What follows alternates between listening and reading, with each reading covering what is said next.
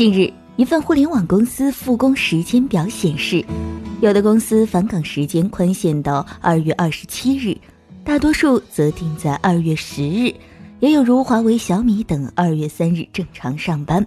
不过，大多数企业都要求员工提前在家办公。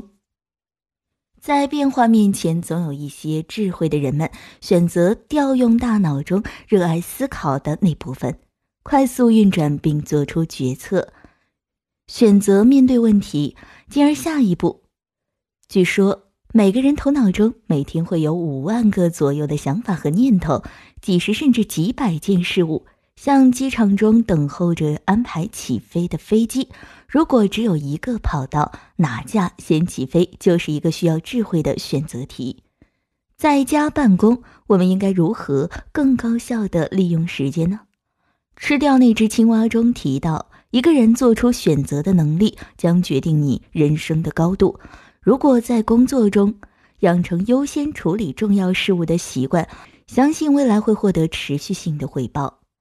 当当网畅销书《高能钥匙》中更细微的把一天的时间创新的分为五种颜色，提倡在黄色高能时段优先选择做重要的事物。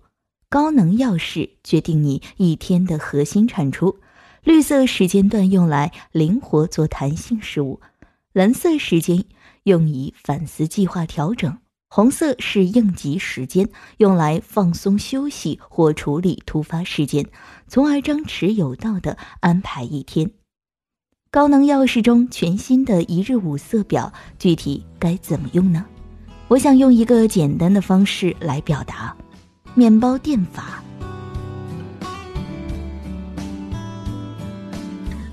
假如我们经营了一家面包店，店里每天要制作的面包有松松面包、美式热狗、奶油芝士炼乳面包、法棍、甜甜圈、乳酪面包、三明治、脏脏包、红豆果子、炼乳面包、香浓吐司、蒜香面包、菠萝派等十几种面包。清晨上班后。店长想到，今天要做这么多品种的面包，压力会不会扑面而来？如果店长在开工之前做了一个规划，按照时间流把这些要制作的面包合理的安排分流到一天的工作时间中，并注意轻重缓急等细节和技巧，会不会感觉更好一些？比如，在七到九点时间段安排用来制作四款畅销面包。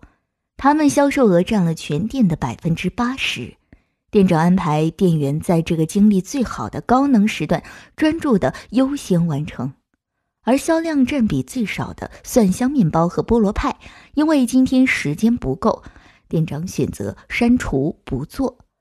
同时，下午十五点到十六点这个区间安排留白，店员们可以休息或者处理紧急需要加量制作的面包。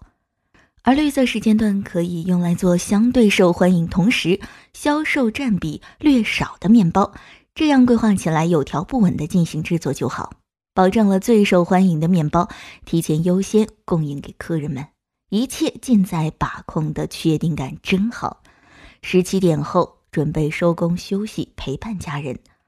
蓝色时间用来思考。例如，每天提前规划安排，一天结束统计下哪些面包比较热销，反思第二天调整如何做得更好。黑色时间代表日常作息、吃饭、睡觉、运动等可以补充精力的时间。比起面包店的一日规划，个人一日的工作规划安排需要更加平衡和有弹性。在一天开始前，需要先对一天进行规划。计划的背后思维是易效能的双环系统：外环反思、计划、行动；内环记录、排程、执行。计划是一个变焦的镜头，让你去看你的未来。吃掉那只青蛙里指出，据观察，每拿出一分钟制定计划。在行动时将会节省出相当于制定计划十倍的时间，所以每天你只要拿出十到十二分钟来制定计划，就能节省出将近两小时的时间。因此，比起胡子眉毛一把抓，一天开始前先做计划是效能智商高的体现。每天早晨先清空大脑，把要做的事情收集下来，然后进行第二步排程。排程用三问四 D 的方法，也是三问：一要不要做？二我要做的结果是什么？三我下一步的行动是什么？四 D 原则，第一个 D 是 do，第二个 D 是 defer，第三个 D 是 delegate，第四个 D 是 delay。然后挑选出大青蛙，放在你个人适合吃青蛙的时间段。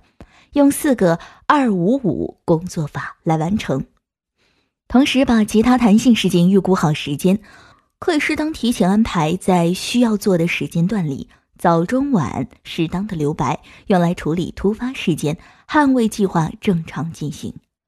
另外特别注意，你做不完所有的事情，要接纳这个事实，就像销量占比最少的蒜香面包和菠萝派被删除一样。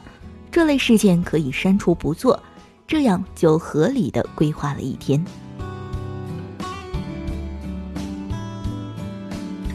在执行过程中，注意捍卫自己的规划。遇到 B 类、C 类事件，记录。高能要事中的 A、B、C 分类法是按照事件的轻重缓急程度，把它们分为 A、B、C 三类。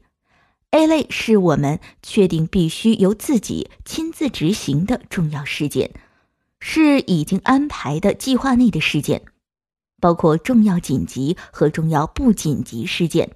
B 类是突发的紧急状况，是计划外的紧急事情。C 类是其他事件，是那些对我们产生干扰却又不那么重要或者紧急的事件。更多关于颜色的知识点。为了让大家能够更快上手管理自己一天的事务，一日五色工作法表格，你只需下载打印，就可以用简单做填空题的方式掌控好自己的一天。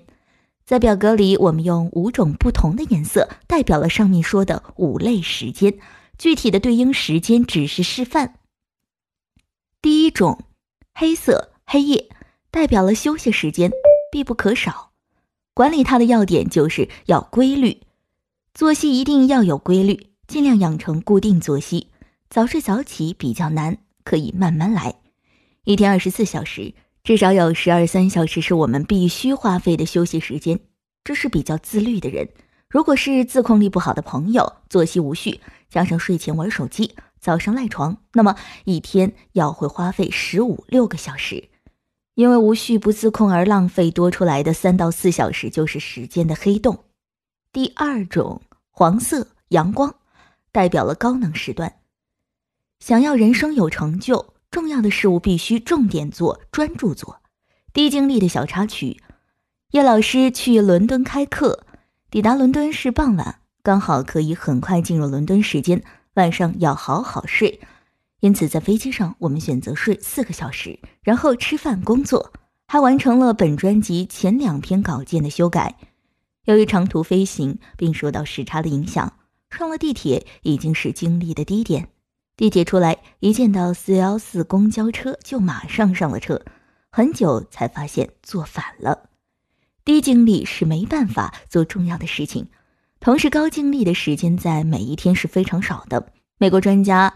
Dan Erin 的研究显示，我们每天都有一个，我们每天都有一个二到二点五小时的效率高峰期，通常是在醒后几小时，这是你拉开和他人差距的最宝贵的时间。第三种绿色，代表弹性时间，弹性时间可以动态分布，可以在这类时间里处理的事物也是灵活多样的，当然还可以作为黄色的延伸。第四种白色，代表了留白时间，主要用于应急，确保突发状况不会打破我们的原计划。如果一段时间无紧急事件，慢慢可以成为绿色甚至黄色的延伸。很多时候，我们满满的计划被打乱，就是因为没有给自己留有空白的时间，以缓解意外紧急状况的冲击，导致自己的内心和行为失去了原有的秩序。这张表上标出了每日一到二十四小时的色块，计划外事务填在 B 区，需要记录的事填在 C 区，最后一栏是评估记载你实际使用情况，与左边的计划时间进行对比分析，以便重新调整。注意各个色区具体时段是因人而异的。第五种最重要的蓝色反思计划，一天结束或者第二天开始后，也就是早起睡前半个小时蓝色时间写反思日记，做计划三十分钟。当每一天你按照计划去执行，一天结束后，根据事件实际的执行情况涂色后，反思这一天安排的是否合理。当我们不断的计划、执行、反思、调整、安排一天的能力，就像请朋友吃饭、去熟悉的餐厅点菜一样，越来越游刃有余。鼓励你行动起来，多试试，你会慢慢发现。一天生活完全在自己的掌握之中，同时因为捍卫了高能钥匙，每一天都是围绕着目标和愿景前进的。刻意练习如何过一天，就是如何过一生。专注于钥匙累积的势能，终将会推动人生的大雪球。